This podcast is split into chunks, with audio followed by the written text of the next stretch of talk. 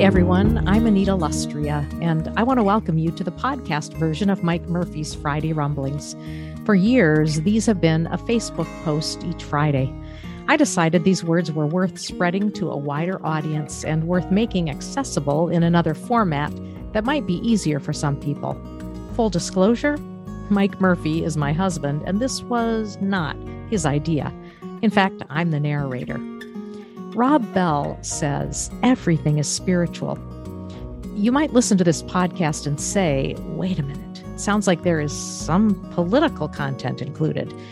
I would simply echo Rob Bell's words everything is spiritual. Give the rumblings a listen and see if you agree, or maybe you'll disagree, but I guarantee it will be food for thought. Whether you agree or disagree, keep the conversation going. Also, if you want a print version of the rumblings, you can find it in the show notes or friend Mike on Facebook.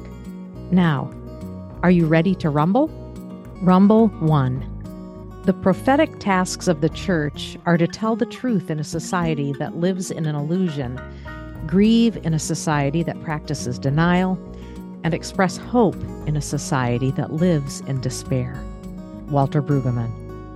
We who call ourselves people of faith are called to be truth tellers, mourners, and distillers of hope. The world yearns for us to do just that. All of us need to consider who we are and where we stand amidst the struggles going on all over the world. Who do we represent? Where's our loyalty? Do our political allegiances mean more to us than the prophet's clarion call begging us to do justice, love mercy, and to walk humbly with our God? Rumble 2. The problem is, many of the people in need of saving are in churches, and at least part of what they need saving from is the idea that God sees the world the same way they do. Barbara Brown Taylor. She is a wise woman. Rumble 3. Conventional Christianity prefers to see Jesus as a directive or destination rather than this path of love. For them, way is a noun, not a verb. Diana Butler Bass. The great traditions always call people on a journey of faith to keep changing. There's no other way this human personality can open up to all that God is asking of us. Richard Rohr. I love the word pilgrimage. Our primary calling is to walk and talk with God. It leads us into a lifetime of purposeful and even accidental encounters with all kinds of people, places, and adventures. Often it's all quite delightful, other times, not so much. Delightful or not, the journey itself brings value to our lives. Rumble 4 Unfortunately, the Lenten season often gets reduced to the question what are you giving up for Lent? This is a fine question, but it can only take us so far. The real question of the Lenten season is how will I repent and return to God with all my heart?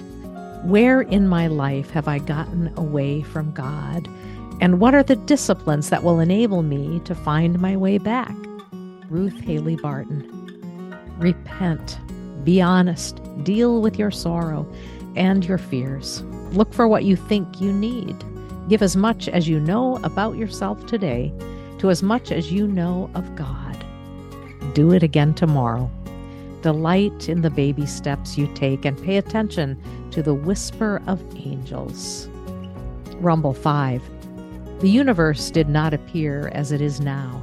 It began very small and literally blew up and is still expanding, growing, changing, developing.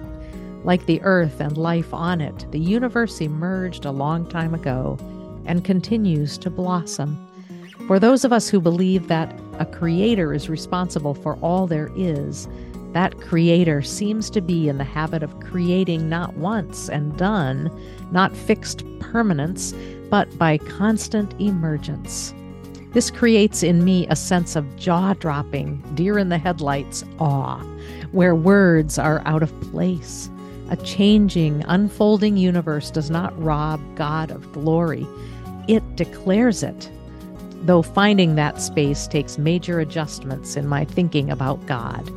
Pete Enns. Curveball How I stumbled and tripped my way into finding a bigger God. People I admire make adjustments in their theological understandings.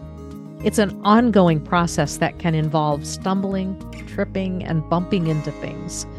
We've all sung Amazing Grace, which is an autobiographical confessional hymn. We've all lifted our voices to sing the haunting words I once was lost, but now I'm found, was blind, but now I see. The composer was admitting that he once was broken and confused, but then, through God's grace, something happened. Google the story, and it changed his understanding of himself and of God. Making adjustments in our thinking and behavior sends a clear signal that we're alive and want to keep growing. Rumble 6 God, keep my anger from becoming meanness. Keep my sorrow from collapsing into self pity. Keep my heart soft enough to keep breaking. Keep my anger turned towards justice, not cruelty. Remind me that all of this, every bit of it, is for love. Keep me fiercely kind. Amen. Laura Jean Truman. Rumble 7. Periodically, I send a short email to my elected representatives. I try to be both firm and kind. Does it do any good? After all, one voice can be so easily dismissed, but my hope is that I'm not the only one who tries to hold elected reps to account. Last week I sent one of those emails, and for the first time, I was a bit frightened. I actually hesitated before sending it. I live in a state where free speech is under attack by the governor and the mega legislative supermajority, and people like me who want to live in an awakened state of being are considered to be the enemy by those in power. I don't say that lightly. I'm not trying to be melodramatic. I'm not making these things up. I'm not seeing things that aren't really there.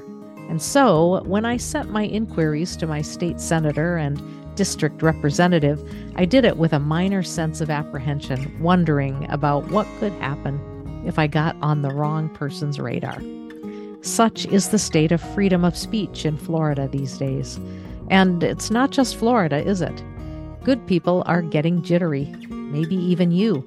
Some are choosing to just shut up and shut down.